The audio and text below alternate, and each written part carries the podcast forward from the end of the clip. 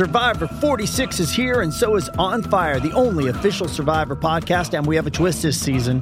The winner of Survivor 45, Dee Valladares, will be joining us every week. We're going behind the scenes of the biggest moments, the how and the why things happen, and the strategy and analysis you can only get from someone like me, a Survivor winner. Listen to On Fire, the official Survivor podcast, wherever you get your podcast. The following is a presentation of A's Cast, your free 24-7 nonstop destination for A's baseball. Go to athletics.com slash A's Cast to download the app. Restrictions apply. It's time to go inside the front office of the Athletics with the general manager of the A's, David Forst. Here now is the David Forst Show with Chris Townsend. It's time now for the David Forst Show here on A's Cast and A's Cast Live. And earlier today, David got a chance to talk with Dave Kaval and told him what you know what a great job all of you guys have done. And I want to say the same thing to you. And he gave you kudos. The fact that we're able to get this done and we're able to do it safely. You and your staff have done a tremendous job. Well, thank you. It's nice that uh, nice that Dave mentioned uh, mentioned me, but yeah, I, I haven't done a whole lot. It's it's been the guys in the clubhouse and the medical staff, the coaching staff. Those guys have all had, had have all had to adjust to a new norm and a new way of doing things. And um, you know, Ryan Christenson's writing up a, a schedule every day that has six different arrival times, and Nick Paparesta and Tony Leo are you know, putting out schedules for testing and, and where guys have to be and when. And it's, it's, uh, there's a lot of mechanics to it, but uh, our guys have done a good job and uh, gotten us to, the, to this point, which was the goal. Yeah, when we first thought about this summer camp opening up, and you, you you talk about Ryan Christenson, you know, it's not like you have endless fields down in Mesa, Arizona. You've got only one field, one diamond, and all these different players who you know, need to hit and throw. It's it's kind of crazy to think that you guys pulled it off. yeah, they, they they did a good job adjusting to that. And like you said, when when we're in Mesa, we've got half fields and batting cages and six pack mounds and all kinds of things at their disposal. But for three and a half weeks, they made do with with one field, a couple cages, a couple bullpens, and uh, and they got everybody ready and and pretty much healthy here. Uh, you know, obviously we've had the setback with Puk, but uh, but otherwise, uh, this is the team that we thought we were going to be looking at uh, three weeks ago, three months ago, six months ago. I don't know how long has it been since we put this team together. My God, the winter the winter meeting seems like it was years ago. Yeah, I mean, someone tells me it's July, but I I'm not sure that's right. So I guess I guess we'll see. So you mentioned AJ Puk. He's throwing today, correct? Yeah, I think the plan is for him to play catch today for the first time since his injection on Monday. So that that's I would say good news, right? Yeah, I, I mean that's what we that's what we expected coming out of that. Usually you, you shut down for a matter of days once you have an injection like that, and then you you know you got to test it out and see. I, I don't I don't know exactly what the the time frame is for him to play catch before he stretches it out, before he gets on the mound. But um, but yeah, we'll see how he feels uh, just getting out there and, and throwing from 50 to 60 feet. And then, of course, Jesus Luzardo coming back after testing positive for COVID. Uh, how exactly do you envision his role at the start of, of this season? Well, I, I, think he's look. He's obviously not stretched out. He's in the bullpen, but I think you know our goal as a group is to try and get Jesus into some uh, some opportunities where he can get multiple innings and potentially be an option for the rotation sometime in the next couple of weeks. So it's you know it's a tricky balance. Obviously, every game counts. We're trying to win every night, um, but you also know down the line you've got a better shot to win if Jesus is starting every fifth day. So um, hopefully Bob can blend those two things, get him to some you know two, three, four inning outings in meaningful situations and uh, and go from there. You know, Frankie Montas last year to start the year, if he doesn't have the the test, there's a good chance Frankie could have been starting the All Star game. He definitely would have been an All Star, and I got to think if you're the Angels tonight, you know, having a guy get up there throwing 98, 97 at you with that split fingers, no day at the beach, it's a rough way to start. But uh, what are your expectations for Frankie with, with such a talented arm? Yeah, our hope is that Frankie picks up right where he left off last year. Obviously, we, we have the one start he made uh, the last week of the season, but uh, like you said, you know, we saw what he was able to do in the first half and was on on track to have you know potentially like a Cy Young caliber year. So uh, I'm glad we got him in there the first night. He's looked great. I mean, we've all seen the videos from his time off throwing 100 miles an hour in a cage, and he's a guy who kept in great shape this whole time, and uh, it'll be exciting to see him out there tonight. What did you think when Major League Baseball got it done yesterday, right before first pitch, to have 16 teams make the playoffs? I mean, I kind of thought, hey, why not? Like the season's already weird. Let's make it a little weirder. Um, I mean, yeah, it's great. I mean, it's more more excitement for the fans. It's more teams participating in the postseason, and in a season like this, where 60 games is going to determine the the postseason teams. You know, frankly, without playing 11, you know, 11 other teams in our or 10 other teams in our league. Um, it, yeah, I think my, my ultimate feeling was why not? Let's let's see how it happens.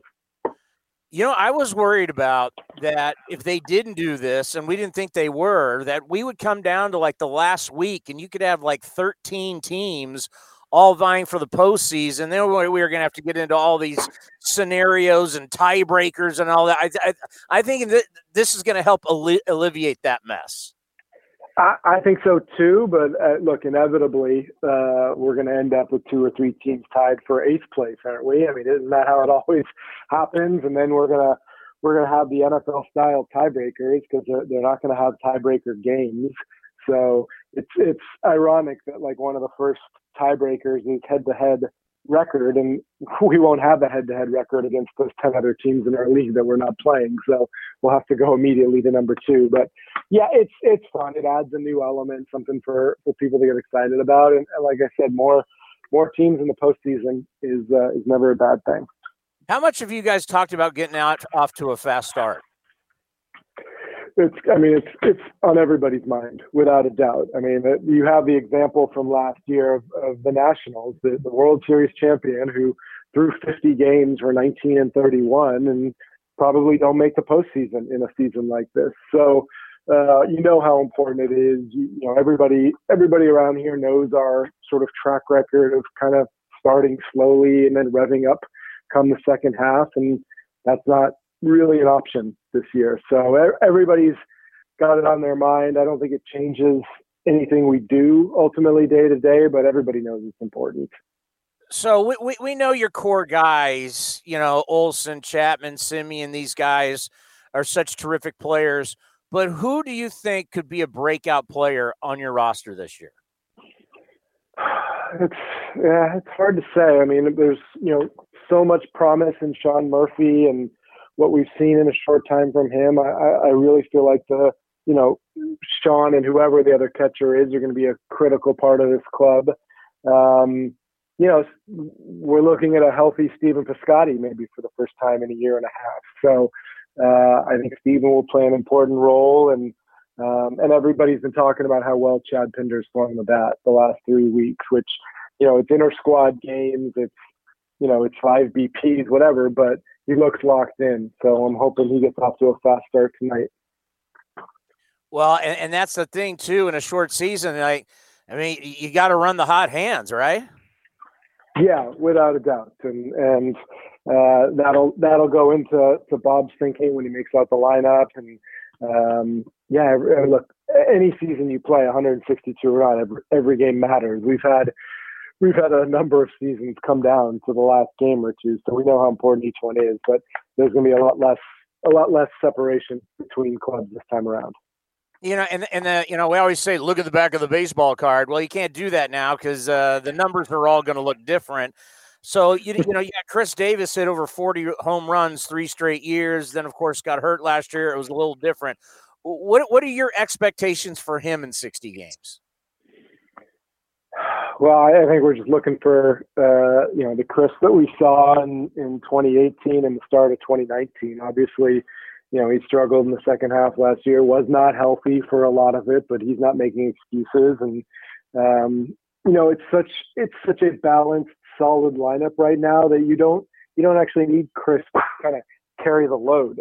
You uh, you really just need him to be himself and and set the table for the guys around him. So uh, with Chapman and Olson, Marcana, Laureano, you know, I think I think we've got so many options there that we just need Khris to be himself.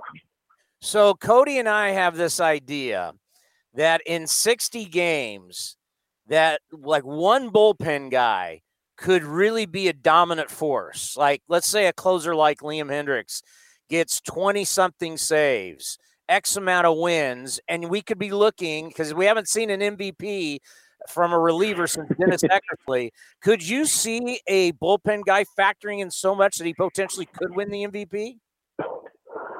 I sure. Uh, again, I mean, going back to our earlier discussion, anything is possible in this type of season. But yeah, I mean, you don't have many off days. We're playing 60 games in 66 days, basically. So, you know, you're gonna you're to sort of hold back on overusing guys.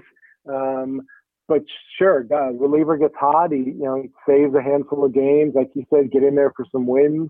Um, I, I don't see why not. Uh, could, yeah, it, it could it could come from anywhere. Sort of who, who the most important guys are right now.